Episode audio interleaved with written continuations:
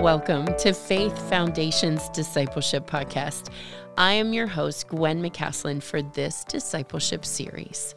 Welcome to the second half of Podcast 102.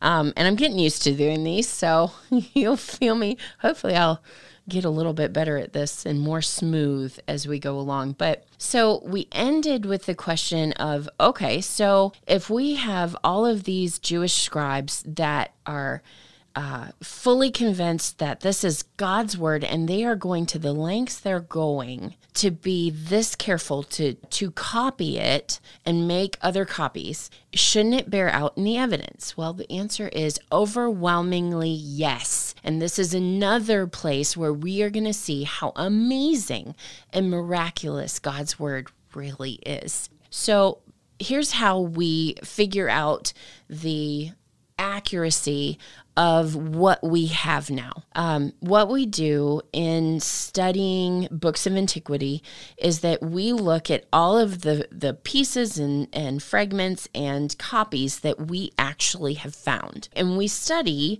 the earliest copies we have, which would be the ones that are the closest to those autographs. And if you remember, an autograph is the actual. Uh, product that was written by the biblical author. And so that first copy is called the autograph. And they were written on papyrus and they were not, they did not have a long lifespan.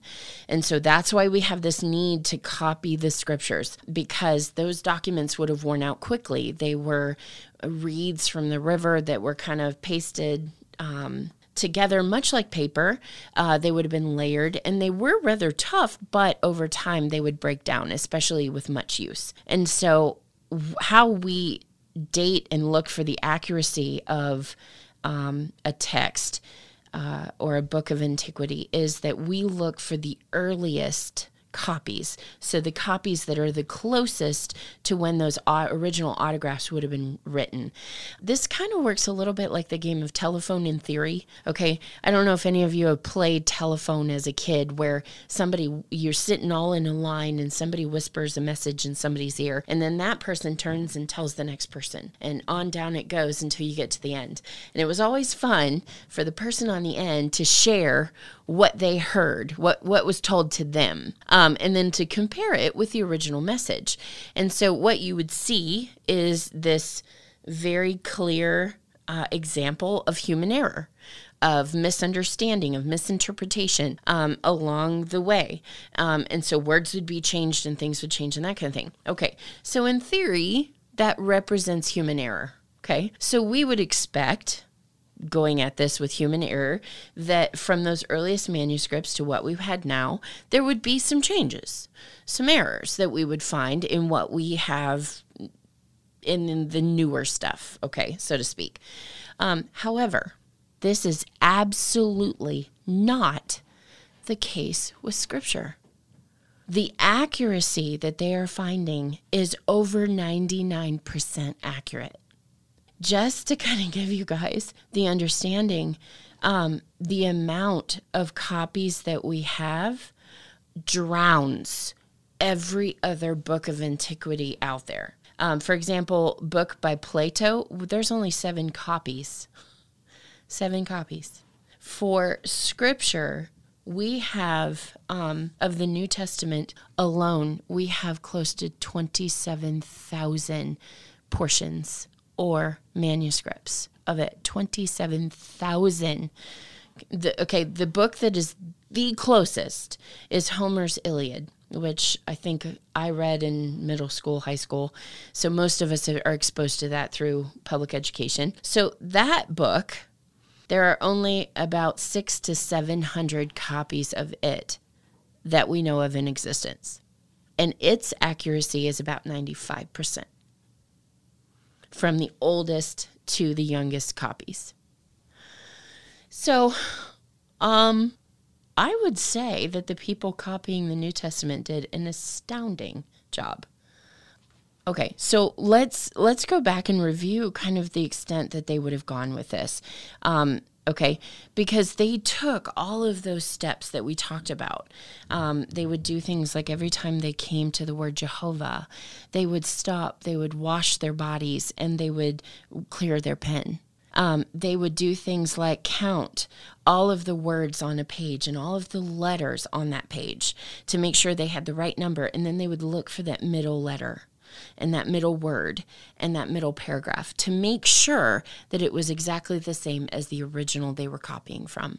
The extent that they went to be that careful shows up in the evidence shows up in the evidence. The the only variances we have are changes in spelling. But none of those, or punctuation, I think was the other one too, none of those differences change any of the intent of it, the passage, the meaning, um, what's being communicated. They do not change the point or any facet of the text in its understanding. That is amazing to me how God has preserved his word so faithfully through man in a way that totally uh, takes care of human error. He, he removes human error completely from the process of passing scripture down through the years. Now, I want to explain a couple of things about how we know that more fully after finding the Dead Sea Scrolls. Um, back in about ni- the 1940s, a young shepherd boy stumbled upon a cave that had all of these big earthen jars with scrolls in it. Um, and so, as they've explored those, they've called them the Dead Sea Scrolls. And um, what the Dead Sea Scrolls have given us is full manuscripts for the entire Old Testament except for the book of Esther. And in some cases, multiple copies of these Old Testament books. For example, Deuteronomy has 25 intact, full, well preserved copies. And so we're not working on fragments anymore. We have the entire, complete books intact. But the thing about these is that these manuscripts were a thousand years closer to those autographs than the oldest fragments we had up to that point. And so basically, what happened with those Dead Sea Scrolls is that in comes this flood of evidence that, to be honest, we haven't even explored fully yet as a Christian community. Um, the researchers have not fully explored these as much as they need to. So they're in process on working on this. So um, as they go through that, we'll have more and more ways that you know uh, we see how faithful uh, these scribes were to passing on uh, and making copies of what was in front of them. So, all right. So let's think about that a little bit. Okay, a thousand years closer to the time it was actually written when those Dead Sea Scrolls were compared to their thousand year older counterparts, there was no significant differences. None. None. Now, I want you to understand that's Old Testament. So let's talk about New Testament now for just a minute. The oldest New Testament manuscripts, now you have to understand with the New Testament, it would have been written between 45 and 100 AD. Okay. So how close would we have of our oldest copies? So the autographs were written between 45 and 100. Now remember, those autographs are the first original copies. Okay. So we have New Testament within 25 years to 50 years of the original copies. Um, if we're talking full books, we have within 100 years of those originals. So 25 to 50 years between the autographs and the portions that we have. We, so we have some really old portions.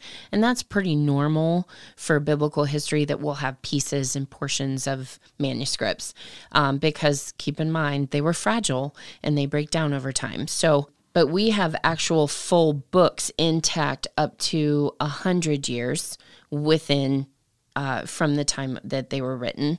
And then we have most of the New Testament, we have a full copy of it within 150 years of what's written. And so, of the actual full entire New Testament, we have a copy of the full thing um, that is about 225 years from the original. So that's astounding. That's astounding. But to look at that and to know that we have pieces that we can verify from within 25 to 50 years of the original author, I'm like, you have to think about that. Um, John writes his gospel at, um, and Revelations at about 80 to 90 BC. Contemporary people would have been alive at the time of the earliest portions we have currently able to hold in our hands and look at. That's amazing. Contemporaries of his time, people that would have been alive in his lifetime, would have literally maybe handled what we've got. Who knows? But, you know, to, to think of it that way, that we're within 25 to 50 years of the writers that's incredible for me. And to be able to look at those copies and to look at subsequent manuscripts and to be able to see the level of accuracy being 99% and higher.